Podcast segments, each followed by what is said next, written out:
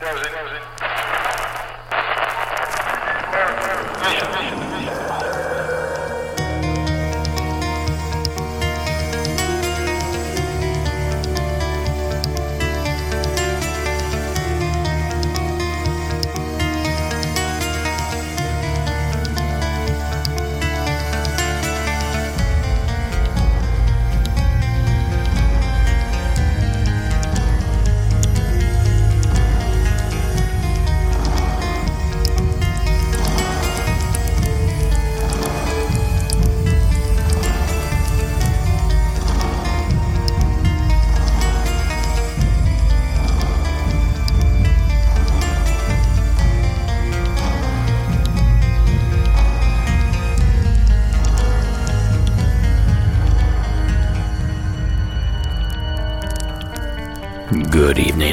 to Monsters Among Us.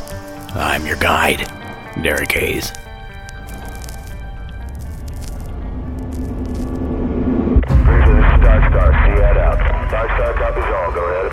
Message to observer. Alpha 3 round. AT delay in effect. 3 guns. Bravo 2 rounds. 2 guns. Smoke on the deck. SEAD. Cash TOT 62. Target number. Hotel November 5209. Request flash out. Shot- Ladies, gentlemen, creatures of the night, thank you for choosing Monsters Among Us for your listening pleasure. Tonight's mid season episode is a special one.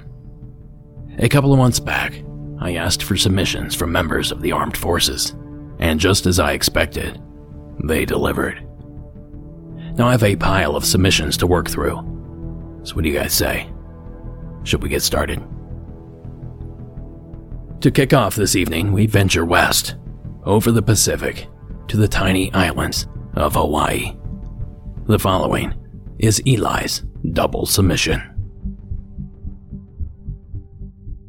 Hey, Derek, calling in with some military stories. So, back in 2015, I was on deployment with the Navy somewhere in the Middle East area out in the ocean. Saw a lot of crazy things, but one of the scariest things that happened was so there's a ghost that sits on the aft end of the ship that a lot of the watchstanders named the No Face Man. Well, I had never seen him and all that kind of stuff. Well, one particular day, a friend of mine was standing mid watch. I didn't sleep real well on deployment, so he asked if I could come out there and just keep him company for a little while. And I said, no big deal. About 12:30, 1 o'clock, I head out there, and my buddy's face is just ghost white. I'm like, dude, what's up? He said, man, there's something sitting in that chair.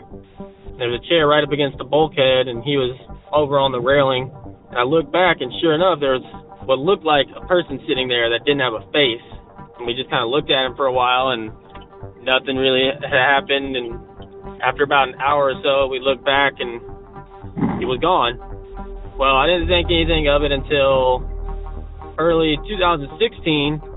I was with a guy doing watch up on the flight deck. We were offloading a bunch of the munitions we had, and No Face Man had moved from the aft end of the ship to the flight deck. I walked out of a space that was right up on the flight deck where we were doing stayed in to try to keep warm a little bit. And I turned the corner outside of the space and was face to face with a solid human figure that I could see all his features except for his face. I saw hands, I saw feet.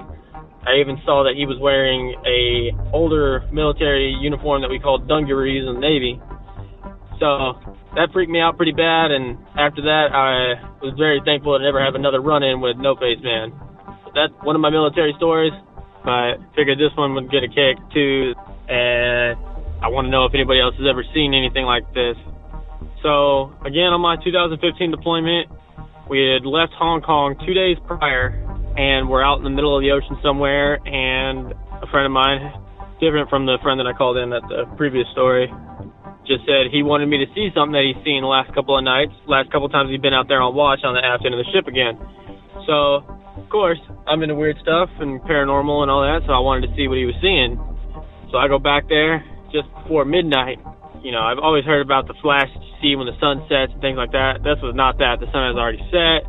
It was pitch black, stars in the sky, open night, nothing crazy. And he just told me to watch the horizon. So as I'm watching the horizon, this green light shoots up from the water or the horizon or whatever, and he calls it in to the bridge. They tell him on his headset, and the bridge tells him to hold on and they were get back to him. And as he's waiting for them to call back, he's like, "Watch, they're gonna tell me just to watch it and say nothing." Sure enough, somebody comes over to him on the headset. I can't hear it, and he says, "Copy all." Looks over at me and just starts smiling. And I said, "What?" Said they told me to just keep an eye on it and don't say anything. So we watched it for a good, what felt like maybe five, seven minutes or so. And it just, starting from the horizon, going up into the air, just disappeared. Don't know what it was. Don't know if anybody else has ever seen it. I know there's a theory that extraterrestrials are actually under us rather than above us. Want to know if anybody else has ever seen anything like that. Love your stuff. Keep it up. Can't wait for the military stories. Bye, Derek. Thank you, Eli. Now, nothing beats a good haunted ship story. And Eli's experience is not a rare occurrence. In the US alone, there are a number of military ships that tout claims of the paranormal. The USS Battleship Texas recently opened a nightly ghost tour. The USS Lexington, docked in Corpus Christi, Texas, also has received claims of the ghostly variety.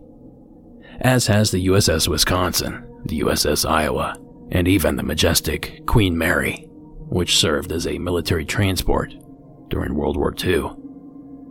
And our very own Sarah Dinsmore has had her own experience with ghostly voices, knocks, whistles, and a laundry list of other experiences from the USS Salem.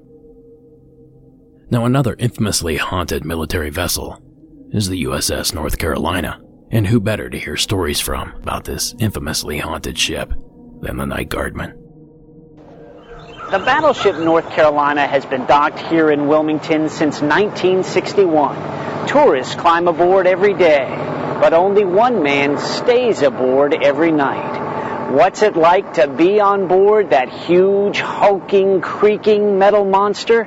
Just ask the night watchman, a man with nerves of steel. The thing that makes this so scary is, in my situation, uh, I'm the only one on here, and it's at night. And sometimes at night, Danny Bradshaw feels he's not the only one on here. I hear this footsteps. Footsteps? I shined the light real quick. Standing right there in that passageway is where I saw the ghost. He had white flames shooting right out of his head. And when I saw him, I started screaming. Yeah! Ah! Yeah! I went crazy. I, I just lost it. And then he turned his head away, and that was it. It lasted maybe no more than five seconds. Danny Bradshaw has worked aboard the battleship for 30 years. People ask me, they say, well, how in the God's world do you stay on a ship at night and it's haunted? It, it's so rare that these things happen. Every day when I come into work, I don't think about it. That is, until it happens again. That ghost was standing right there. It was the same one that I saw there. He did just like this turn, looked at me and looked away, and disappeared. Do you think you're mistaken in what you saw? No, no. Um, the encounters that I've had, I mean, it's unbelievable the, the things that have happened. You know, I've, I've made comments and I've heard people say it. I'd like to see a ghost. Believe me, you never want to see one. You'll carry it with you till the day you die. Think you'll see the ghost again? I hope to God I never see him. That clip comes courtesy of WRAL.com. Now, since Eli's call was a two parter, let's focus on the second half that strange light that he saw over the ocean. Now, you may be shocked to hear that this type of thing is repeated quite often. In fact, these sightings are older than the European discovery of the Americas. Check out this report from a polarizing historical figure, an experience that seems to usher in a new discovery that will change the planet forever. October 11th, 1492, 10 p.m. A calm, clear night. Christopher Columbus and his crew moved slowly across one of the deepest ravines of the Atlantic and through the Bermuda Triangle. Below them is almost four miles of water. Suddenly, unearthly lights are seen flashing across the bottom of the ocean. In less than five hours, they would discover the New World. This possible USO incident is more than just legend and lore. For the first time ever, original text from Columbus's log has been made available to the History Channel by archivists at Fordham University, custodian of a rare handwritten copy of the journal. The October 11, 1492 sighting was not an isolated occurrence. Over the two month journey, Columbus's log exhibits a consistent pattern of cryptically reported peculiar incidents. Entries on both September 17th and September 20th indicate that stars or other unidentified lights in the sky are seen to move. The cause was that the star moved from its place, but the needles remained stationary. And from the infamous entry of October 11th, The Admiral, at 10 o'clock that evening, standing on the quarterdeck, saw a light. Calling to Pero Gutierrez, he told him he saw a light and bid him look that way, which he did and saw it. The Admiral again perceived it once or twice, appearing like the light of a wax candle, moving up and down. is it possible that these strange events, recorded during the most fabled nautical journey in history, were the result of otherworldly vessels tracking Columbus's fleet? That clip comes from an old UFO Files episode on the History Channel. The sighting report and journal entry are hotly debated. Many feel the entire thing has been fabricated. But I should point out that pilots in World War II saw strange lights that they called Foo Fighters. The number of UFO sightings goes up in areas in and around nuclear testing sites. So, is it that these entities are there for a major event in human history, keeping an eye on us? Or if we really want to speculate, could they be time travelers, nonchalantly revisiting some of humankind's most monumentous moments? Oh, yeah, there's one more thing. They were mere miles from shore, so perhaps they experienced some sort of bioluminescent bacteria, like what has been lighting up the beaches here in Southern California over the past few weeks. The truth is, we'll probably never know.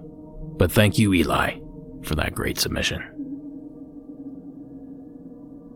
Our next story from the service comes to us from Logan. Logan, the floor is yours. Hello, my name's Logan. Calling about your military stories, and I have a pretty good one. So it was January 2014. Uh, I was stationed at Schofield Barracks, Hawaii. I was with a unit named 121 ACO, and we were doing a live fire squad training exercise one night on the Kolekole Mountain Range. Which there's been stories of stuff happening there before, as far as ghosts and stuff. And as my platoon did a live fire exercise one night, the other platoon that that was there, they were training for it. Well, they heard a woman screaming enough that they got everyone ready with night vision to go search the jungle to find a woman out there. And they searched for hours and they found nothing.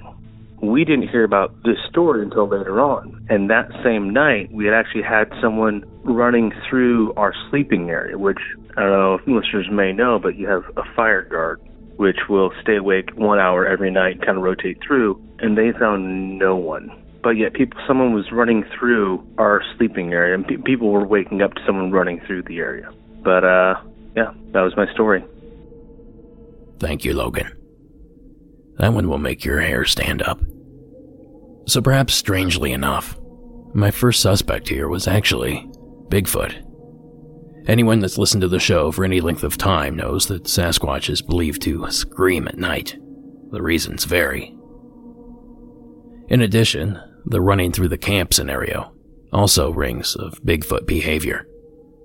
But unless things have changed recently, Hawaii has long stood as the only state in the Union without a reported Sasquatch sighting. So I'm going to go out on a limb here and say we're probably barking up the wrong tree with Bigfoot. But who else, or what else, would be foolish enough to mess with a bunch of servicemen in the field, let alone trespass in their camp? Hawaii has some amazing folklore, and I wouldn't be surprised if there was some story out there that fits this description, although I was unable to find it. Regardless, thank you again, Logan, for sharing that creepy submission. You know, maybe one of the uh, listeners out there knows of such folklore from the Aloha State. If so, you know what to do. And this doubles for anyone else with a supernatural encounter anywhere in the world. Just call the hotline at 1 888 608 Night. That's 1 888 608 6444. And speaking of submissions and seamless segues, our next frightening fable was brought to us from Jamie in Colorado.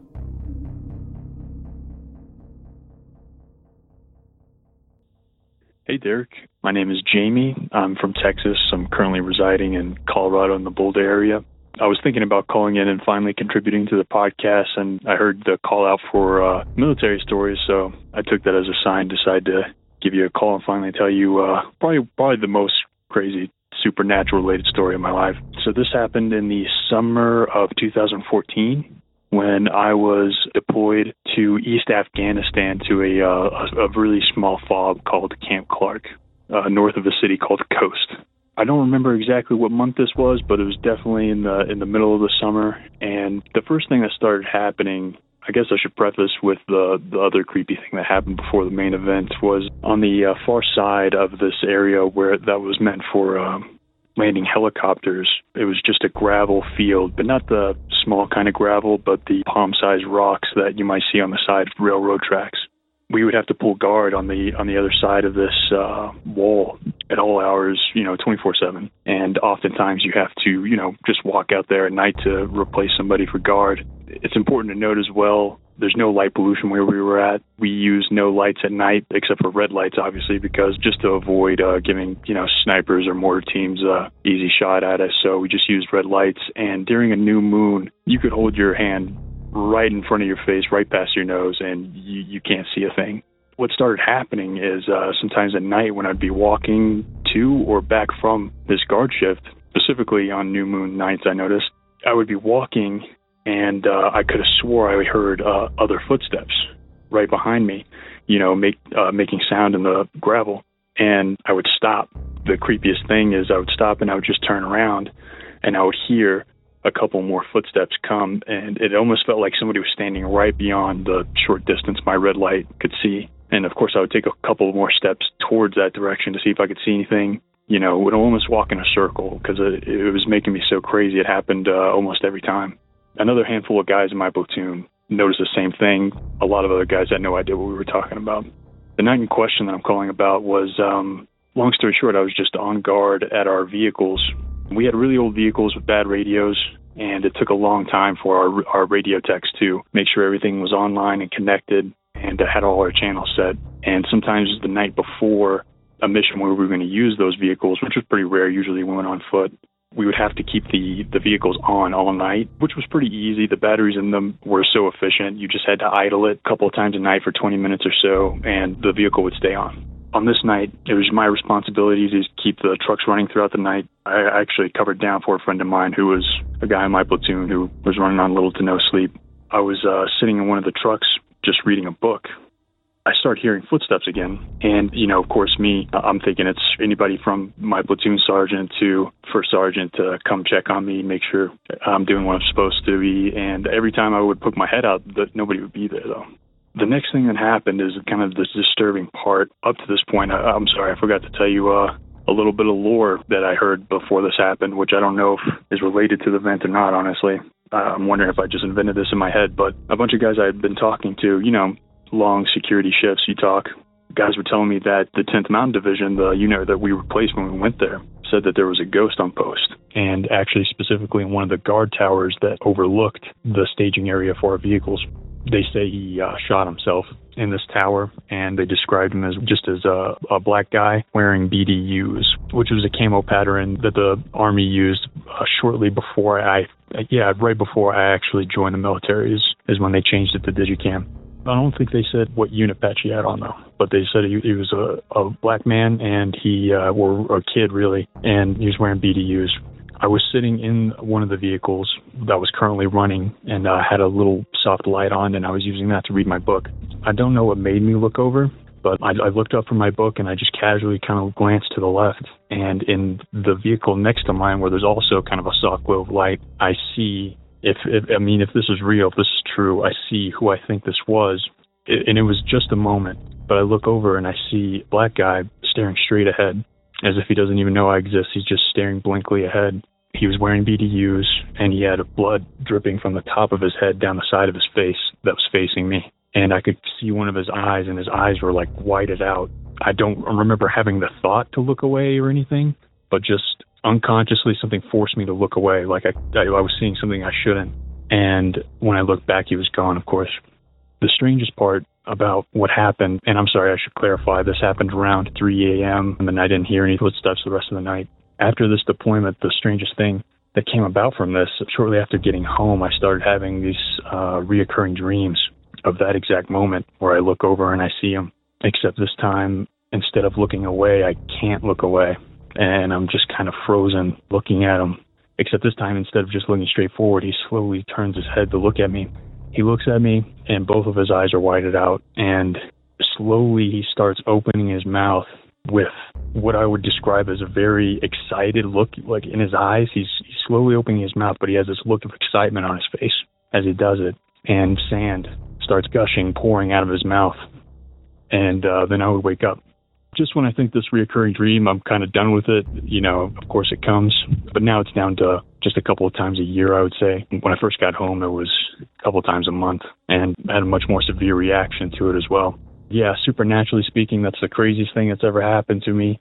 I'm fully aware that, you know, this was close to 3 a.m. You know, I was stressed like crazy, working like crazy, getting little to no sleep. But other things supernatural related have happened to me, and um, they've never stuck with me like this has. Thank you so much for the podcast. It's been a good friend throughout this uh, isolation process. Yeah, appreciate it, Derek, and thanks for hearing my story. I appreciate your work as well, Jamie. And your ominous entry. I love the simplicity of this experience. No over the top build up, just a turn and boom. Full body apparition. And don't let the fact that what Jamie saw looked quite similar to previous reports in that area slip by us. I think that's a pretty important mention right there. So thank you again, Jamie, that's one I'll be thinking about next time I'm parked to some cars in a parking lot late at night. Like I said, I have a heaping pile of entries to shovel through here, so not all calls will have in depth analysis. Let's call this uh, rapid fire. No pun intended. The next in the chamber is a killer of a story, by way of the state of Texas. Please welcome Rob to the program. Hey, Derek. This is Rob Gonzalez from Brownsville, Texas. I got a great military story for you. It's a secondhand story because it didn't happen to me. It happened to a guy I used to work with, but it's still a really good one. So, some years back, I think it's probably like 15 years by by the time now, but um, he used to actually be a military serviceman in Mexico. His unit was actually a special unit that covered narcos, kind of drug lords and stuff, you know, in in, in the Mexico area. So what happened was um, his unit got a tip that there was a, a drug lord kind of hi- hiding out in some certain mountain area. I'm not really sure where, but so since it wasn't really, you know, 100% verified, he wasn't, you know, sure if it was a real tip or not. They only sent a couple of guys out there. I think it was actually three at the time. So they go out to the mountains. They're looking around. I think they spent like two or three days out there. They couldn't find anything. And finally, on the fourth day, they kind of come across like a little shanty, like a little just shack out there in, in the middle of nowhere so they knock on the door. An old lady answers. It's just her and her husband. They look around the house, empty. There's nobody there. They kind of walk around the perimeter, nothing. So you know they they move on, go about their business. They go a couple hundred yards after that, and it's getting kind of late, so they decide to sleep there in an, in a field. It's almost like a cornfield. So they go to bed for the night. It's him and the two other guys. He said he was suddenly woken up in the middle of the night by like the sensation that he was being dragged by his feet. He said his head was knocking, his you know, he felt something pulling on his leg. And so he grabbed his gun, he cocked it, he opened his eyes and when he opened his eyes he just suddenly like stopped. He he was just there in the middle of the field. He kind of looked around, he didn't see nothing. He heard a scream, you know, maybe 40, 50 yards away. He looked up and he saw one of his uh I guess you can call him friend, I guess he was getting dragged into like the timber line. There was some trees He got dragged out. He got up. He started chasing him. The guy that was also with him was still a couple couple yards behind. I guess he didn't get dragged or anything like that. So they got up. They both started running. They never found the guy. They called in for some reinforcements. Some I think it took like a day or two for the the reinforcements to get there. They kind of looked around the area. They never found nothing. The guy just was gone.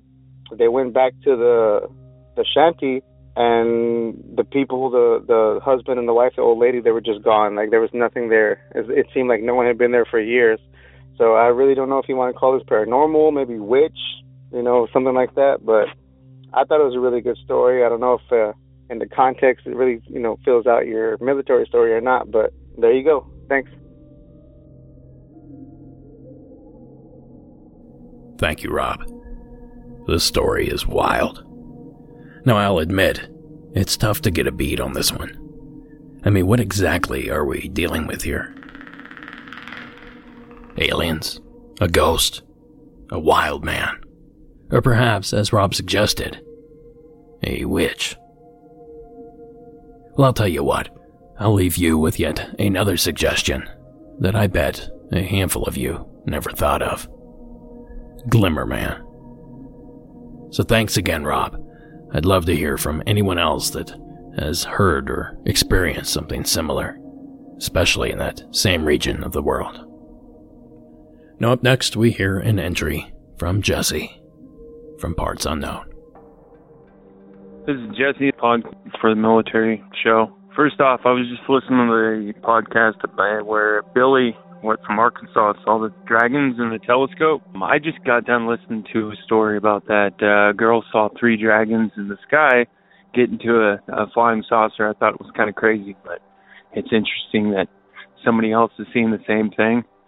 Uh, kind of makes you think. As for when I was in the Marine Corps, I was in the Marine Corps for 12 years, and uh, back in 2004, I did a stint at this fuel laboratory where uh, we'd they'd offload fuel and we'd do dispatch for trucks and a lot of different stuff. But when you come into the office, it was a uh, picture two squares with a rectangle connecting the two offices, and there's a plexiglass door as soon as you walk in and to your right with a plexiglass window of the door, and you would see a shadowy figure there. And so when I first get there, people tell me it's haunted, and I'm like, okay, you know, don't know what to think. But every now and then you'd be talking to somebody out of the corner of your eye, you see somebody standing there, and you go look over, and they kind of float away. And a few times in there by myself, I kind of see something, and you go open the door, and nobody's there. People would come in and be like, "Who's that back there?" Kind of look, go, you know, white in the face, and people would see it. So it was kind of interesting. Later on, we were uh, unloading uh, a couple million gallons of fuel, so I'm sitting there by myself and I'm playing the game Doom 3 when it first came out lights off, spooking myself out, and sometime during the night I felt a hand grab my shoulder. I shoot up and run out. Had to use the walkie-talkie outside for a bit, and uh, kind of pretty spooky. But uh, hope you can use it. But uh, thank you. Keep up the good work. Bye. Thanks, Jesse. Was Jesse touched by the other side? Or did he simply have doom on the mind and an overactive imagination? And what the hell is with these dragons? This is the third mention for those keeping score. Thank you again, Jesse, for sharing your entry.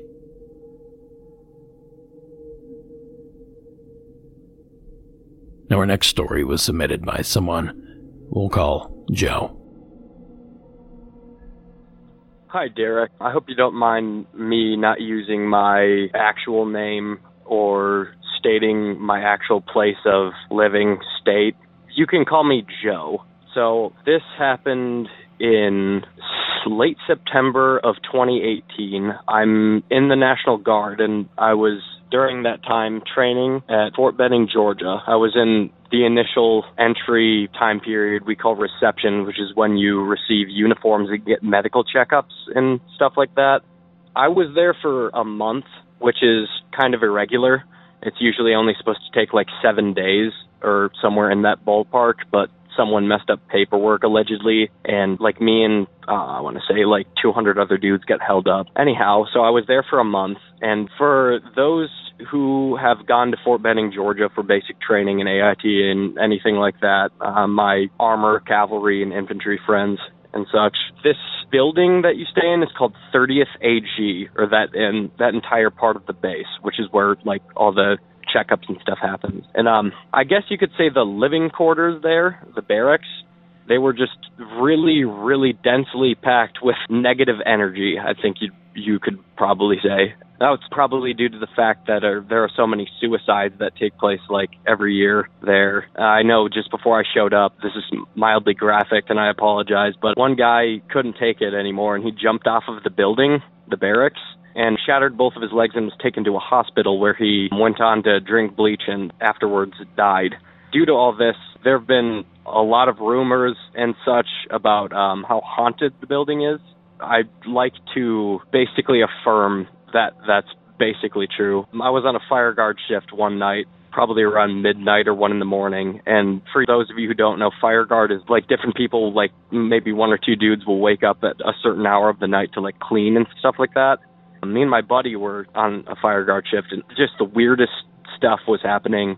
Showers turning on and off, and I don't mean like they were just like leaking or anything like that. Like you had to to like fully activate them. You had you had to like pull the thing out the handle or whatever and then turn it to whatever pressure or temperature or whatever that you desired. But 20 of these things just went on all at once at that one night. And same thing would happen um, with the sinks and stuff like that every other night. Yeah, I, I there's just a lot of weird stuff, man. I mean, it was crazy.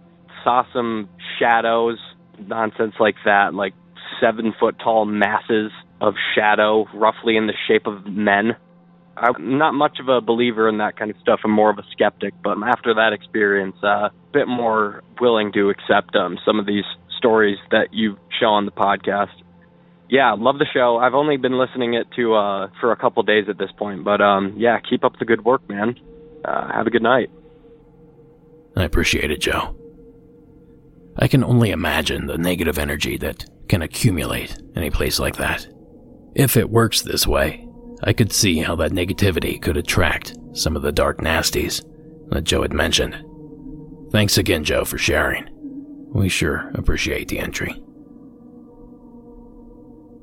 So now that this military episode is halfway in the books, it's time to start focusing on the season 9 finale in the next installment of Hometown Legends.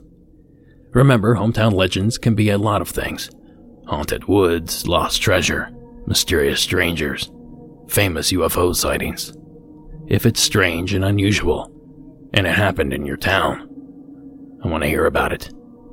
So again, that hotline is 1-888-608-NIGHT. And please don't forget to say the words hometown legends early in the call. I searched the transcription for the keywords, so that's pretty important. Our next submission comes via an assist. The following is Amy's entry from Idaho. Hi, my name's Amy, and I work at the Boise, Idaho Veterans Hospital. This is, I guess, a story about military, which is what my wife said you were looking for. I was at work one night. I'm a nursing manager at night on hospital, and part of my job is rounding on all the units and making sure they're they're doing okay and they have what they need. I'd always I've worked at the Veterans Hospital for quite some time and I've always heard stories of of ghosts being seen. I'd never personally until this night seen one. I was going from the third floor back down to my office on the first floor and when I you get in the elevator, you usually because of the lead in the walls, because of the X-ray department, you can't hear too much, and I could loudly hear singing, and I thought, well, that's really odd because it's three o'clock in the morning. Why would somebody be singing so loud? So the elevator opened on the first floor, and I could hear that the the singing was coming from the clinic area, which is closed at this time of day. And occasionally we'll have a homeless person get into the building. And so usually another part of my job is to kick them out. So I'm like, oh, I have to go find one. And as I turned towards the clinic, I saw an apparition of a Navy men in full white but you could see through him. And he had a mop in his hand, and he was singing as he mopped. And he turned and looked at me, and I saw him, and I just said, "Carry on." And I turned around and booked it back to my office. When I got back to my office, I told my secretary, I said, "Oh my gosh, I just saw a ghost." And our security guard happened to be standing there, and I relayed what I saw. And he goes, "I've seen that guy too." He's over by the canteen and the clinic areas. And I said, Yeah, that's where I saw him. And so I, I'm not the only one that has actually seen this particular ghost in, in the building. Anyway, my wife and I really enjoy the podcast and hope this helps. Thank you, Amy. 13 entries, and surprisingly, this is the only one from a military hospital. I would have guessed I would have received quite a few from that setting. Now, this might be a slight exaggeration, but I swear, every veteran hospital that I'm aware of seems to have its own haunting. So thanks again, Amy. And a big thanks to your wife for encouraging you to share your tale. Now, don't forget we have shirts, mugs, totes, and a few other goodies in the shop. In addition, I've been in contact with two amazing artists regarding a few new products, including a felt pennant and a patch. Well, normally that's not exactly a speedy process, and given the current state of things, it's slowed the process even further. But we're doing our best to get new and exciting products in for you guys to enjoy. And it should never go without saying, thanks to everyone that spends money in the shop. Those sales, combined with Patreon, helps keep the show running and helps keep things relatively ad free. Alright, Here's a call I never expected to receive on a special episode like this. But here we are. This is a submission by Dutch. Hi, Derek. This is Dutch. This is for your military episode, stories from the military you're doing. I was in the United States Marine Corps as an 0331 infantry machine gunner for about 10 and a half years. And back in 2011, this was after we came back from Afghanistan so I mean, we, you know, our, our senses were still pretty heightened and still pretty sure of what we saw. So pretty sure I know what I saw, unless you know I was mistaken. It was summer of 2011. We went out on a week-long field op to a place on Pendleton called Red Beach. I was up in the turret for the whole whole time being. Same driver, you know, we get a pretty good rapport with each other and get to know each other pretty well. So after the week long field op, you know, we get to bed at about pretty late at night, about midnight, and early morning wake up, and you know, we're all excited and hop in the trucks, and it's our turn to depart. It's pretty sunny at about probably I'd say zero six zero seven. So we're coming back, traveling north, and something pops out on the right side of the road out of the bushes, and it walks out on its hind legs it would it, it appeared with its front legs kind of curled in, walking somewhat upright. And the animal had black leathery skin with kind of patchy hair or fur. And when it got out to the middle of the road, it kind of looked around, and when it spotted us, it, it turned to run off, and you could see kind of a black hump on its upper upper body uh, behind the shoulder blades running down the back. So after it, it saw us, it ran off on all fours, sprinting away into the, the brush.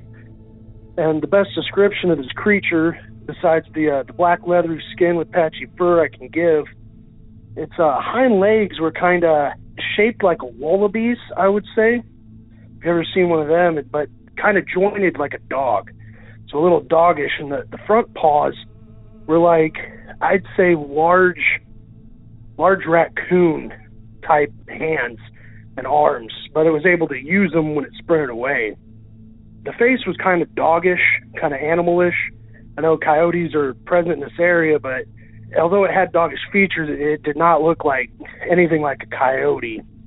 So after the, I see this animal, I'm up in the gunner's turret, and I see this animal, and I'm shaking it off. You know, I, I'm thinking it's probably from too much coffee that morning, or a little excited to get back. When uh, couple seconds later, oh, it, it was probably about 150 meters ahead, popped out, maybe a little closer, about 75. Like I said, it happened in 2011. I'm trying to remember as good as possible, but so a couple minutes after it happened, after we we already passed the spot where it popped out, ran in the bush, and I didn't see it after that. My driver, who uh, I, I served in Afghan with, he uh, hits me on the leg and calls my name. You know, hey Dutch, uh, you know, yeah. So you see that? And I was like, well, it depends. What'd you see? And he described the same thing. And when we got back and we were talking about it, and we're further into detail because, you know, we're going well, about 25 miles an hour, and the Humvee's roaring. Can't really hear, but we get back, and only thing we can think to say is, well, we saw the chupacabra. so, um, go ahead and let me know what you think. Uh, I love the podcast, love what you're doing. I'm really excited. Hopefully, I can hear this on when I listen next time. And I'm also sending you a picture of. I went back and took a picture where I saw it, as well as uh, I drew a sketch of what I remember it looking like. And uh, my buddy has confirmed that, yeah, that's what we saw. Love what you're doing once again. Have a great one. Thank you. Mighty kind of you, Dutch. A majority of these chupacabra accounts turn out to be known animals such as coyotes, foxes, and raccoons with a disorder known as mange a parasite that irritates the skin to the point that the animal damages itself, leaving it hairless and somewhat misfigured. If I'm honest, the description the Dutch gave made it sound like this might have been a raccoon with that condition. The size, dog like face, hand like paws, and the raised rear give it away. Then again, there have been creatures matching the chupacabra description reportedly seen in SoCal. So who knows? Maybe something strange really is out there. Thank you again, Dutch, for sharing that submission. Oh, by the way, I searched for about 15 minutes, but I never found Dutch's email. So, Dutch, if you're listening, send it again and I'll be sure to share. Now, I briefly mentioned it a bit ago, but if you're looking for some entertainment, why not consider joining Monsters Among Us Beyond over at Patreon?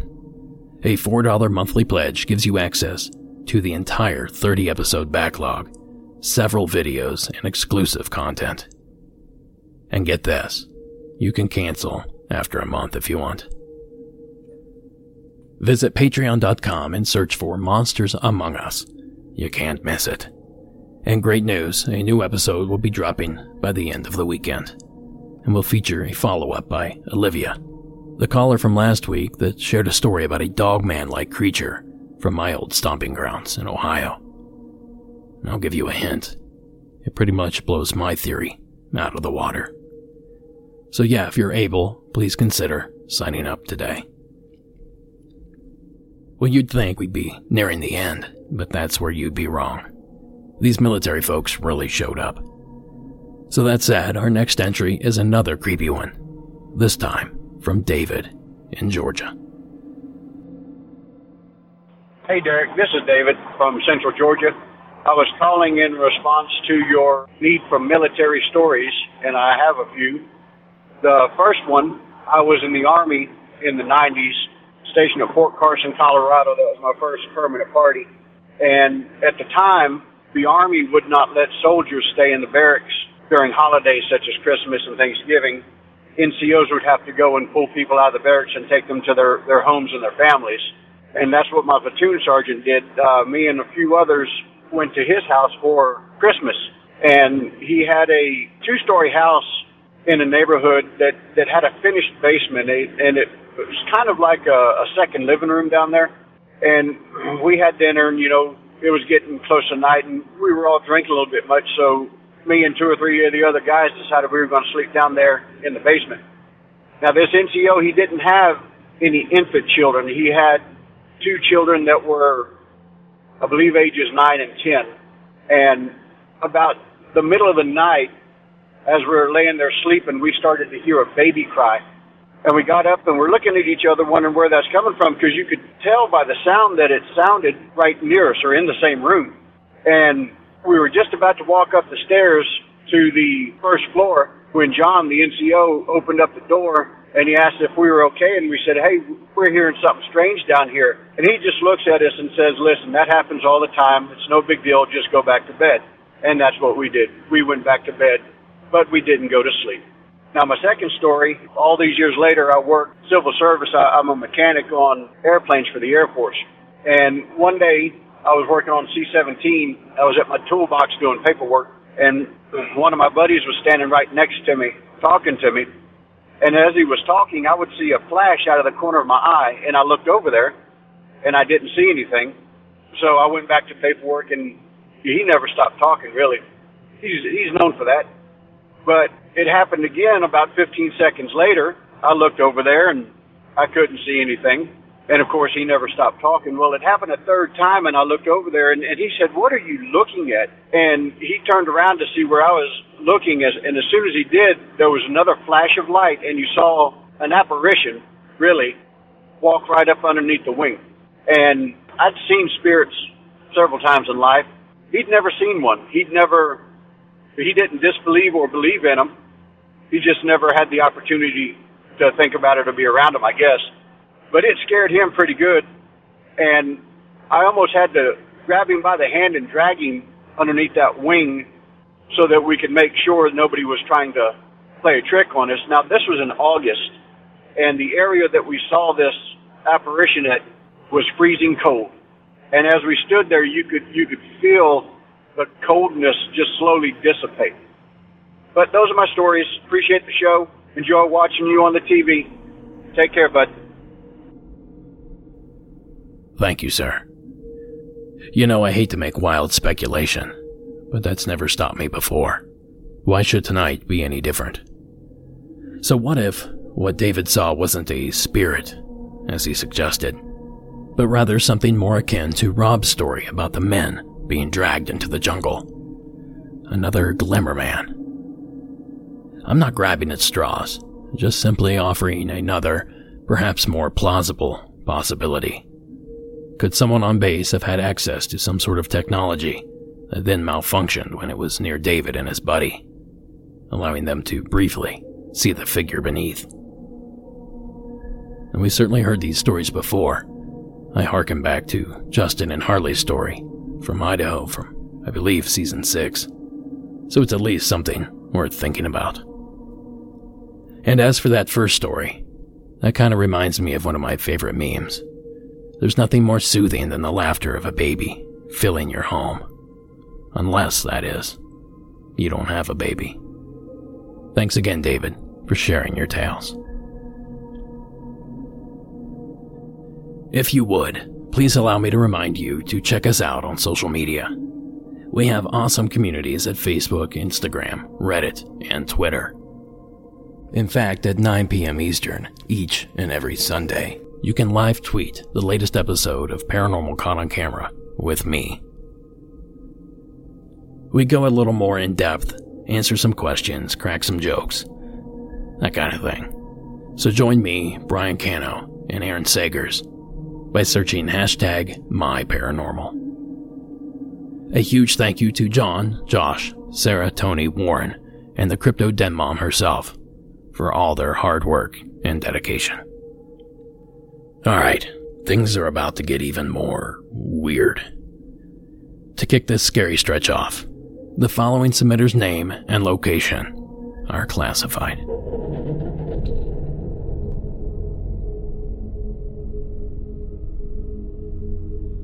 Hey Derek, so this is a submission for your military stories section, and uh, I thought my experience was pretty suitable for this. I also noticed that you had a few stories on uh, shadow people, and so that story I'm about to tell you is, is tied directly to that. So um, initially, I was never a big believer in these so-called stories about shadow people or just shadow people in general, and, and I'm going to tell you the one that I had, as brief as it was, is probably the most terrifying and chilling moment of my life. So first and foremost, I'm in the Marine Corps, and we often do a lot of amphibious operations and deployments and stuff like that, uh, where we, you know, we're going to be attached to uh, Navy ships to get us to where we need to go. So uh, in my story, the year was 2015, and I was on my first deployment. I was attached to the USS Kearsarge, a little bit smaller than a uh, aircraft carrier, but it still has, you know, air and sea operation capabilities and stuff like that. It's also full of sailors and Marines at the time of this deployment, and so this is my second year in the military as well. And then, you know, operations began against the Islamic State when they were at their peak. So naturally, I was pretty happy to do, do my part in support of uh, Operation Inherent Resolve. So if you've ever been on a naval ship or have ever served on a naval ship, when it's time for you know taps, time for lights out. Uh, typically, that means the whole all of the lights on the ship during nighttime get turned off, and you know these red lights come on so you can it can help you navigate around the ship. So this is also a pretty ominous thing because you know you have these red lights and you're walking through the hallways alone at night and you hear the clanging of metal. So it's kind of generally it puts you on edge a little bit. You know, where we have our sleeping spaces, it's called berthings as well. You know, they're all stacked on top of each other, these racks, and you'll have aisles where they, you know, separate people. Typically, there's about 24 people to an aisle. Each rack is adjacent to to the other, so there's 12 racks on each side, depending on how big of an aisle you have. Moving on, I was uh, I was having, you know, a late night at work, and I was ready to get some sleep. So I walk into, uh, you know, the dark living space. Uh, all the lights are off, everybody's sleeping, stuff like that. It's pretty funky. Has a, you know, a smell of dirty socks almost all the time, and uh, you know, there's all the other Marines were sleeping there before my arrival. So this was a little bit strange because you know there was always some foot traffic even late at night. So I wonder why it was like this. Why was it so quiet? Why was it so devoid of anybody there? pretty much the room was so quiet you can pretty much hear a pin drop in the distance if you, know if it if it did happen that way. So I got to my at the entrance of my aisle and I walked a few feet forward to get to the top rack where I slept at. But for some reason I was stopped like dead in my tracks and I couldn't explain it. But I had this overwhelming sense of dread and I just felt like I couldn't move. You know, even to this day I still don't understand why, but for some reason I just couldn't move. So my eyes still worked. I could still see what was in front of me. And, you know, I was looking at the red light in front of me because we had one at the very end of the aisle. And for some reason, this light just grew dimmer and dimmer and dimmer. And I saw this, like, really deep darkness filling the aisle. Uh, and I'd never experienced, like, a darkness like this with so much dread. But something forced me to look up. And in front of me, there was this horrendous, like, sight of almost an eight foot figure uh, like a shadowy figure standing in front of me. You know, and I made it face to face and it was looking almost directly at me. And it was all hunched over, and uh, it was just it was just horrible. Like I I couldn't explain it any other way. I guess in hindsight, probably the shadowy head of what I thought I saw of its face was probably about 10 or 12 inches away from mine. And, you know, I sat there for at least like 10 seconds looking up at this thing, but slowly but surely the shadowy figure pretty much dissipated and you know the red light at the end of the hallway, at the end of the aisleway, whatever you want to call it, began to you know glow back and come back to normal. And you know I felt like I could move again, uh, you know freely move again. So I sat there for a moment and I was just like, what the hell happened? I sat there for probably 10 minutes or so, just kind of pondering at the at this experience of mine. But you know I'm still tired. I, I still got to get sleep. Uh, I, I undressed. I crawled into my rack at the very top and we sat there for a few minutes before I went to sleep. So, you know, a few days went by, and uh, the experience was still pretty fresh in my mind, and I, and everything in me wanted to tell somebody, but I didn't even I didn't want them to think I was crazy or anything like that.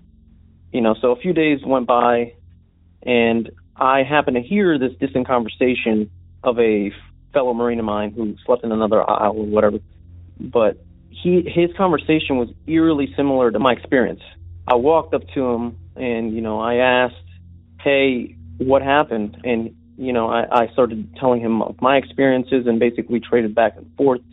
And he looked surprised as if he thought he was the only one. And, you know, we went through almost every detail and everything about the story of mine and his, it matched up. You know, the lack of movement, the dread, the figure, especially the figure, and the fact that it just disappeared at the end of the experience you know, the crazy part of this all was only two days later did another person in, in the living space also experience it. Same details and everything. And he came up to us after, you know, he heard that we experienced something similar. Oh, an additional strange thing is that nobody's experienced it twice. You know, it's only been once with the same details and everything like that. So my curiosity pre- peaked at this point. I naturally did some digging on the internet, which was really slow process. The internet on the ship is super slow. but I eventually found out that this is the fifth ship to be named the Kearsarge. Every ship prior to this one had some sort of accident where sailors died in horrible ways, which makes me wonder if the name of the ship is just some crazy bad luck thing, and all of these shadow figures and shadow people, particularly this one maybe, were of sailors, you know, who were attached to the name or something like that. Whatever it may be, there's just shadowy figures roaming around these living spaces, possibly throughout the ship when it's night and you're most vulnerable, so to speak. You might be going through some sort of sadness or whatever, and maybe that's what it preys on. Or maybe it's looking for the most susceptible victim to to take over or to influence or to do something. So that's my that's my story. Thank you. Hope you got something out of this and that somebody can explain it to me further. Thank you. Bye. Thank you, caller. I don't know a lot, but I do know the only way to make a Shadow Man phenomenon more terrifying is to confine it to a ship full of people. Thanks again for sharing that one. Okay, one last announcement before I unleash these last few calls on you. This coming Friday, that's today for most of you, Friday the 15th, if you will, I'll again be attempting the UFO watch it doesn't really get dark until about 8:30 p.m. our local time. So my apologies to those of you back east. I have been working on a few gadgets to help search the stars, so to speak. So come swing by, say hello. 8:30 p.m. Friday the 15th on Facebook and hopefully Instagram. But there's one element to each of these stories tonight that we've shared, and that is bravery the bravery shown by these courageous service members. It is a similar, albeit much different type of bravery you'll need for these last two stories. To kick us off, we hear about a rather famous UFO encounter. The following is Henry's submission from the port town of San Diego.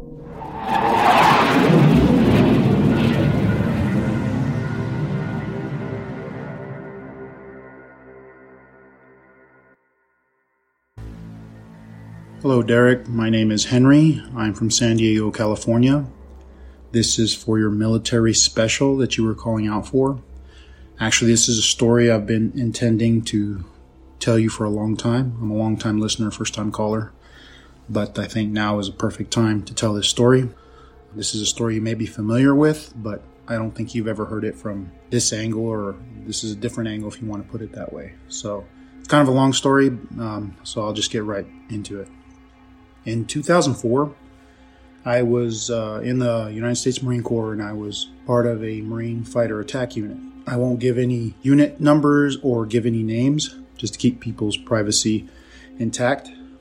Like I said, in 2004, I went on a training detachment on the USS Nimitz.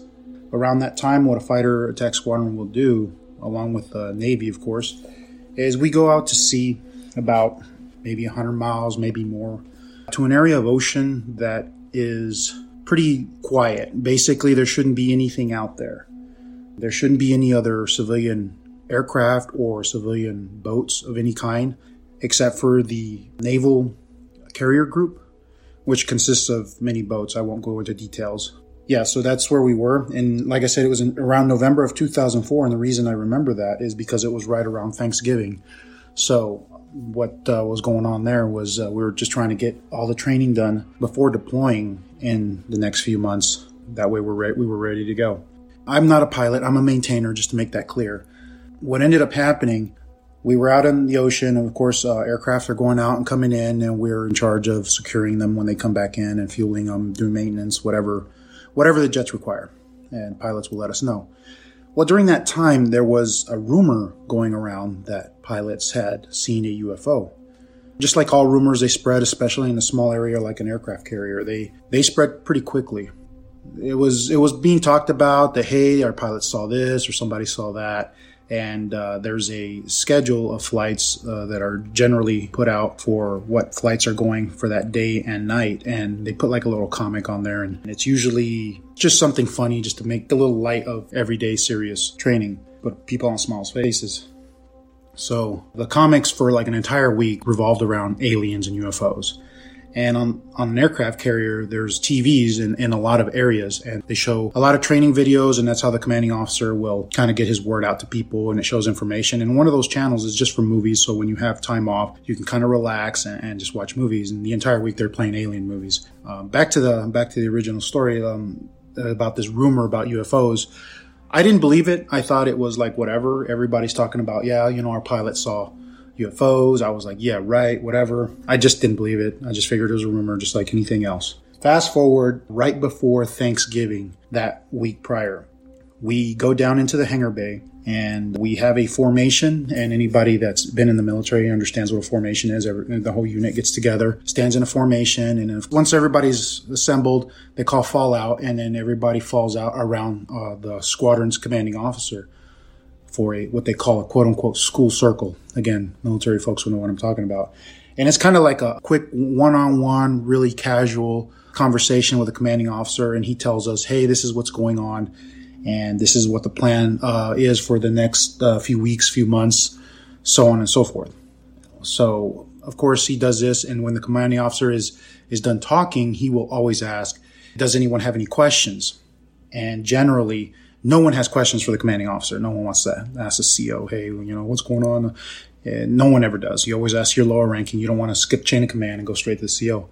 But lo and behold, there was this young Marine that raised his hand and asked the CO, sir, hey, uh, is it true about the UFOs? Well, we all kind of laughed nervously and kind of chuckled, but we didn't think it was a very appropriate question to ask our commanding officer. That uh, we kind of everybody's kind of looking at each other like, who is this kid? Somebody slap him, you know, oh my God, I can't believe you just asked the CO about UFOs. So once the, the chuckling kind of died down, the CO kind of smiled and he kind of looked at everybody, nodded his head, and then he says, I'll tell you what, um, I, I don't know what it was, but I'll tell you what I saw because I was flying on a night that this thing appeared. And that's when everybody was like, wait, what? What, what did he just say? So our CO starts telling the story that's about when he he so so anyway so he was flying out there him some of our other aircraft uh, along with other naval aircraft um, doing training flight training whatever at night. Um, so it was night operations out in the middle you know out in the pacific somewhere off the coast of california.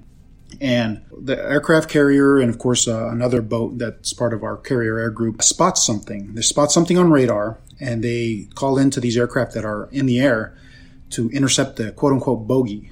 So they go to this spot. They're like, okay, this is real. This is no longer training. This is real world event. This is this is real stuff. Now, granted, they're not. They don't have weapons on them. They're just doing training. But they decide to to go to this area that they've been instructed to go. So to intercept this quote unquote bogey. So when they get to this area, um, sure enough, they see something flying low over the water. So and it's it's what they describe as tic tac shaped oval light, about the size of a, a, an aircraft, a fighter jet, I guess, but it's oval. It's just it's not huge, but it's not small either. Uh, flying just just over the, the surface of the water, and they know it's flying because it's moving too fast to be a, a boat, but it's it's still moving slow for an aircraft.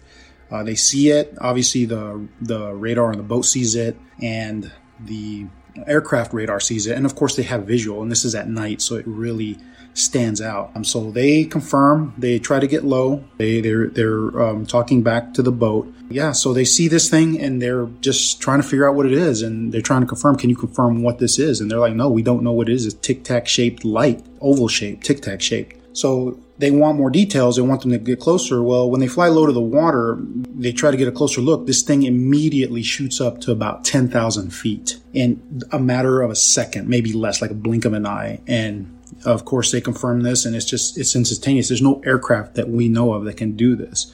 So they're describing this back to operations on the carrier.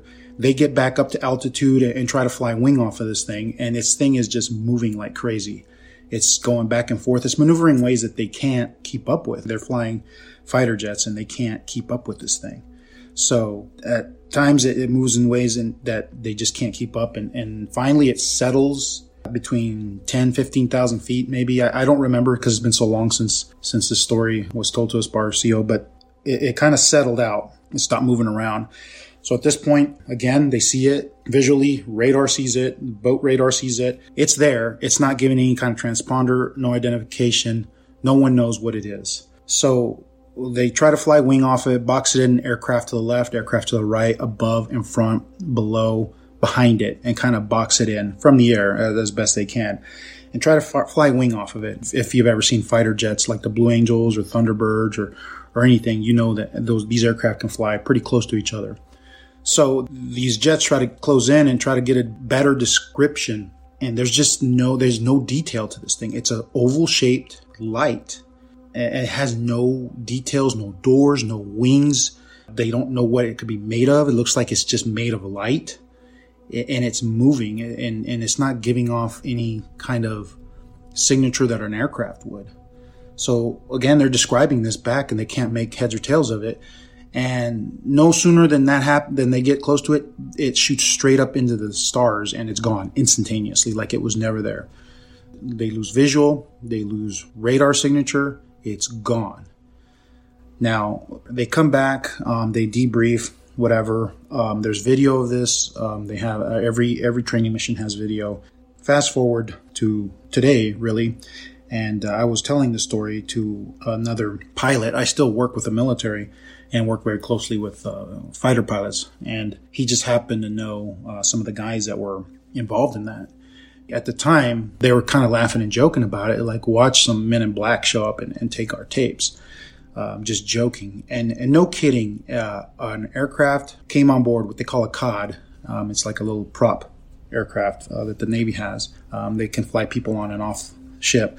Comes on board with basically these feds, these government guys in suits, and they come in. They want to see these videos, and they pretty much take all the videos they can find of this thing, get back on this aircraft, and leave the carrier, and are they're gone. Nobody questions them and they just take it. It's, it's very, very strange because whatever credentials they showed, even the most highest ranking people on the carrier, they, they just kind of put their hands up and just let them do whatever. And they took those videos and it's, it's very very odd. Today i'm sure you've heard of the tic tac ufo off the nimitz. If you haven't you can google it. There's news articles there's there's an entire documentary on this stuff. And other talk shows have, have talked about this but it's a it's a thing. It happened. And i've been telling this story since 2004 some people believe me some people didn't. And the last couple years, this thing has kind of become big now. Uh, I can pretty much say, hey, look, I told you so. I've been telling the story since then and now it's really come to light. Uh, so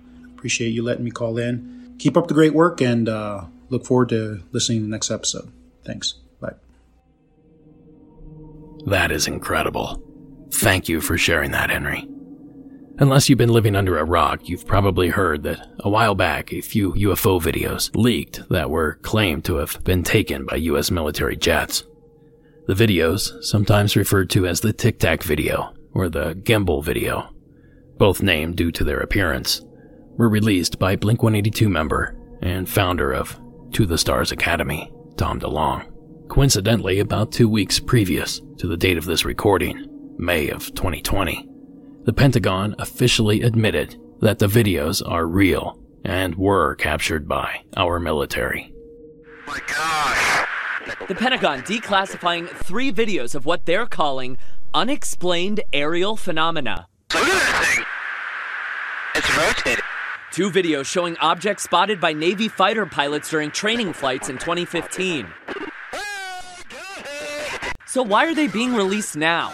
A spokesperson saying, after a thorough review, the department has determined that the authorized release of these unclassified videos does not reveal any sensitive capabilities or systems. DoD is releasing the videos in order to clear up any misconceptions by the public on whether or not the footage that has been circulating was real.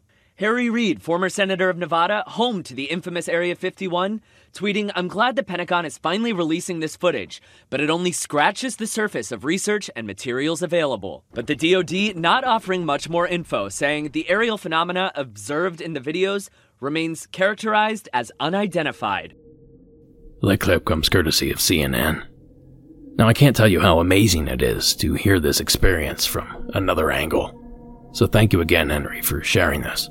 Truly an amazing story.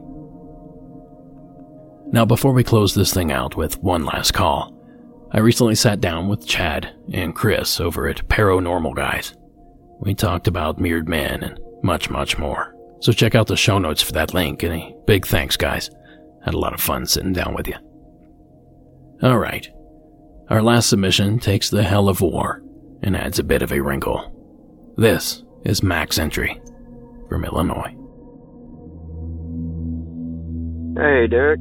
Is Mac from Land of Lincoln. You're asking for military stories. Well, back in 92, I believe, when I was transferred from Korea to Fort Stewart, Georgia, uh, most of the people that I was with were already combat veterans from uh, Desert Storm.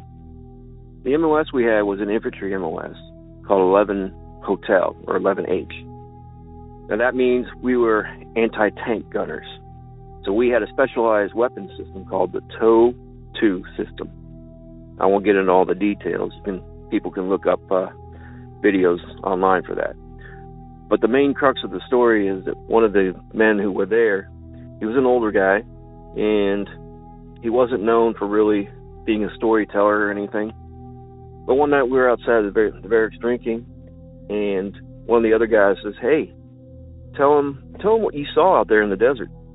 So, the night sight is the main sight that we use, and it's not like you see today with the green and the black. This is a thermal sight.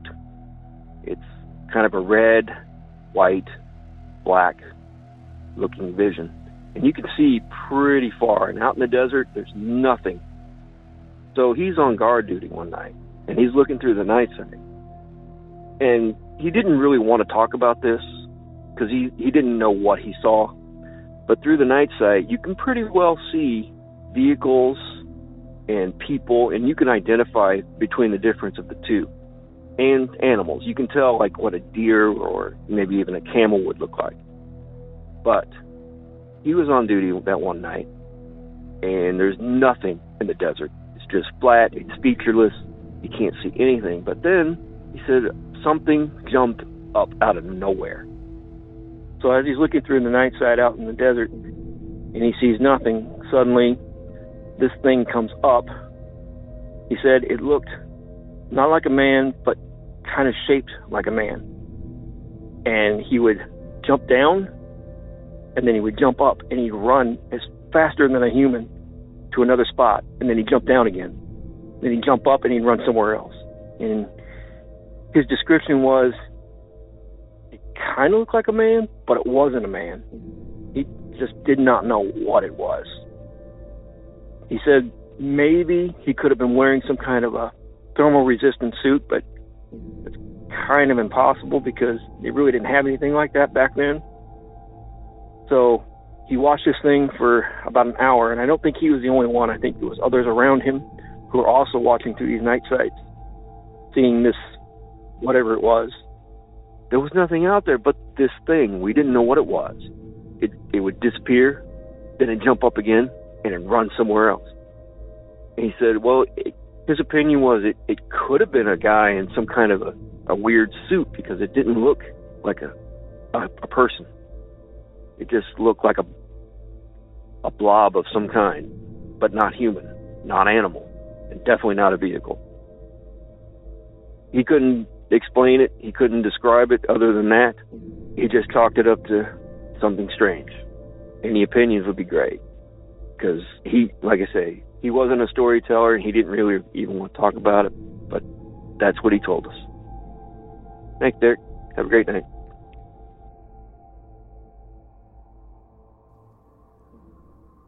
Thanks, Mac. This one harkens back to Scott's call from Nevada, way back in the early days of the program.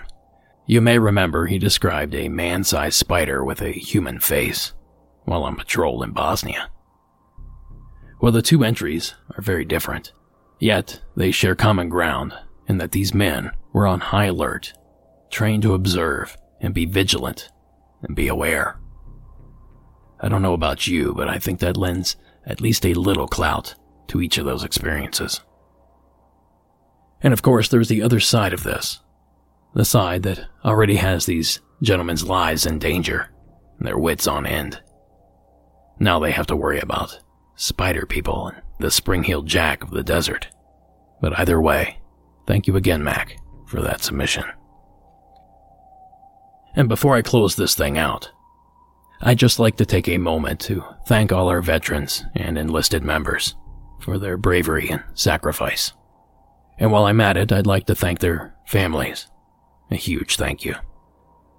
And lastly, please stay safe. Now is not the time for conspiracy theories and wild speculation.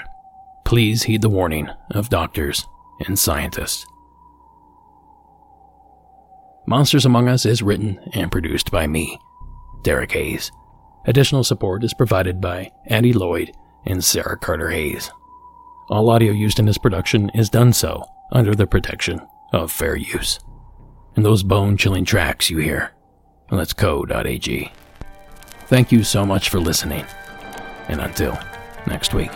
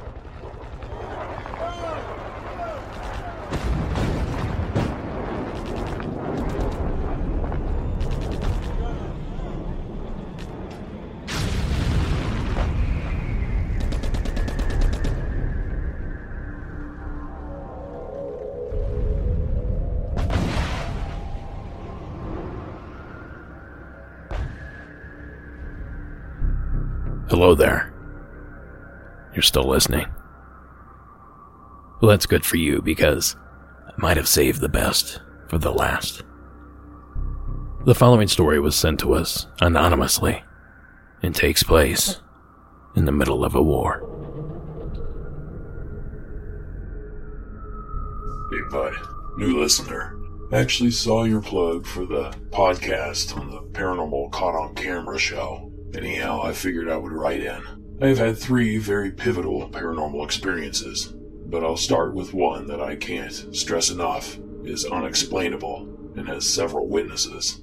To this day, this blows my mind. I still hold a position in the Department of Defense, so I would rather not use my last name. For generations, it seems like paranormal experiences happen a lot in war. All sorts of unexplained stuff from lights in the skies in World War I to Foo Fighters, etc. This one's a bit different, though, and to this day I have no idea what we saw. In late summer of 2009, I was a light infantryman in the remote areas of eastern Afghanistan. I won't name the unit I was in or give exact locations, etc., for privacy and security and all those reasons. There are only a handful of actual roads up in the mountains and being essential to security, oftentimes we would hit the road to patrol for bad guys and pick a fight, which would happen on an almost constant basis. The road is essential as it can enhance or block the flow of enemy movement, and it's also one of the easiest places to be found, so they really like to attack there. He who controls the roads controls movement and commerce. So yeah, it's important. Very late on this night in early September, we were on the main road, which is just a one lane dirt road, but whatever, it works. Anyway, we were rolling through town. This town is a bit different because it's pretty sparsely populated. It was largely deserted after the Russians blew most of it up in the 80s. But a great thoroughway for enemy coming through the mountains from Pakistan to go elsewhere. So this small, mostly abandoned ghost town is creepy enough. But what makes it worse is we were attacked there on an almost constant basis.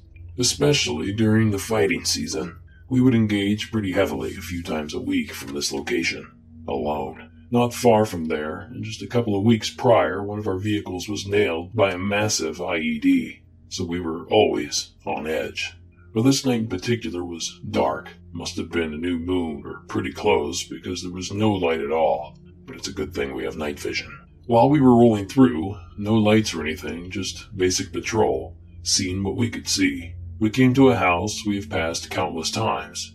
Houses here are more like compounds. They almost always have tall mud brick walls around them, and this one was no different. The walls completely eclipsed the floor of the house, and were estimated at seven to eight feet tall. As we come to the house, I am the roof gunner on the head vehicle, and I notice a bit of a glint in my night vision about a hundred meters ahead at the top of the wall. I am already on communication headset, so I let the driver, another enlisted infantryman, and my platoon leader, a lieutenant, know that I saw the anomaly. Because we were still traveling at a slow rate of speed, by the time I finished relaying this information, I see it again. It's like a shine, the type of reflection you would expect from a raccoon at night. That time, my driver sees it as well. Very brief, but it was there. As we get closer, the three of us see it. But this time, the eye shine reflected two distinct eyes. I pressed my foot on the shoulder of the driver and he slowed the vehicle to a crawl. I slowly put my heavy weapon on the possible target, and just a split second into this action, I saw the eye shine again. But we were so close, within 40 meters, that I could see a form. There were fingers from two hands clutching the side of the wall, and a very bright reflection coming from the eyes. But behind the halo effect, I could see the shape of a head. Someone was peering around the corner of that wall, discreetly, and very quickly taking a look and ducking back behind the wall for cover. Immediately after the figure ducked back behind the corner, and it registered that it wasn't an anomaly, or an animal, or some random reflection of IR light, it hit me. This is a spotter, and we were about to get hit by an ambush. I fired my main gun, an MK 19. Think a belt fed machine gun that shoots grenades. And I peppered everything on, around, on top, on the side. Basically, all around the corner took grenades. The LT radioed the other vehicle to let them know we were hitting a spotter and to expect an ambush. And while I was reloading, another vehicle in the platoon convoy put a rocket into the wall. Once my reload was complete, my driver took us past the corner of the compound, and all the while I continued to engage the cornfield and all of the territory on the outside corner of the compound. We immediately cordoned off the area and took up defense positions, but no attack came. Nothing came in. Nothing went out. It was such a desolate area, and we had such advanced night vision and thermals. If anyone tried to run, they would have had at least a half a mile sprint to any kind of cover. A small dismount group checked the compound for arms and tunnels. There was nothing. A lot of destruction, but no bodies, no living people, just nothing. And absolutely, 100%, no BS. No way to have escaped without being seen. Better yet is a guy that knows what he's doing in over 400 combat missions that is a better than fair gunner. There's no way with such a short amount of time that lapsed and how much ordnance I put directly on target. Absolutely no way anything could have survived.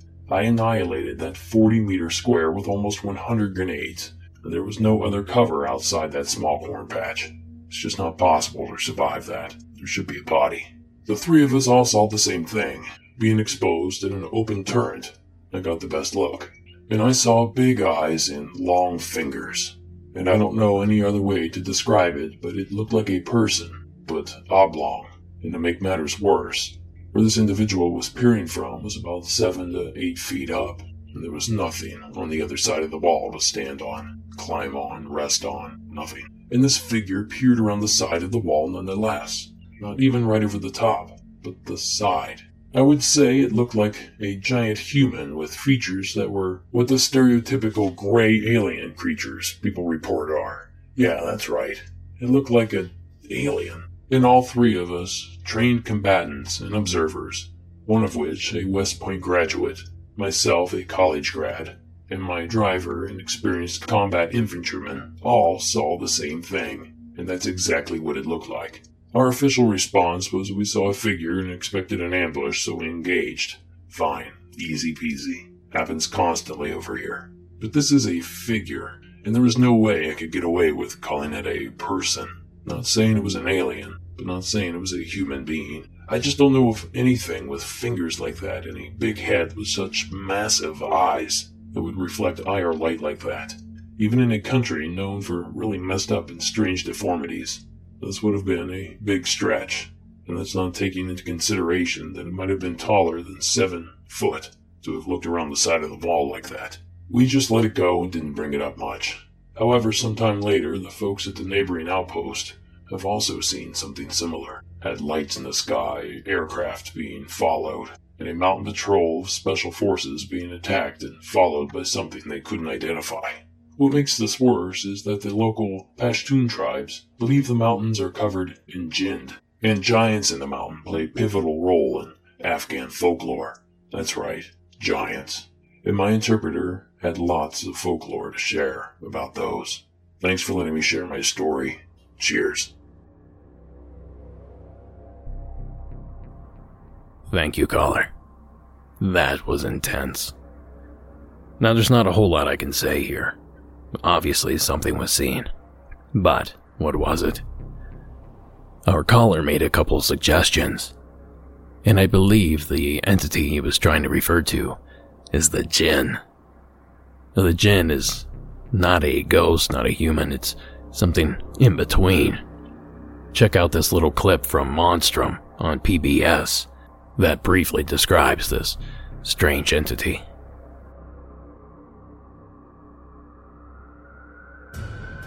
There's an ancient Arabic legend about a shapeshifter that can take the form of any animal. They can also appear as a living column of smoke or dust, or a giant human, and have been known to live trapped in a bottle. Jinn are genies, creatures believed to occupy the space between celestial and terrestrial worlds.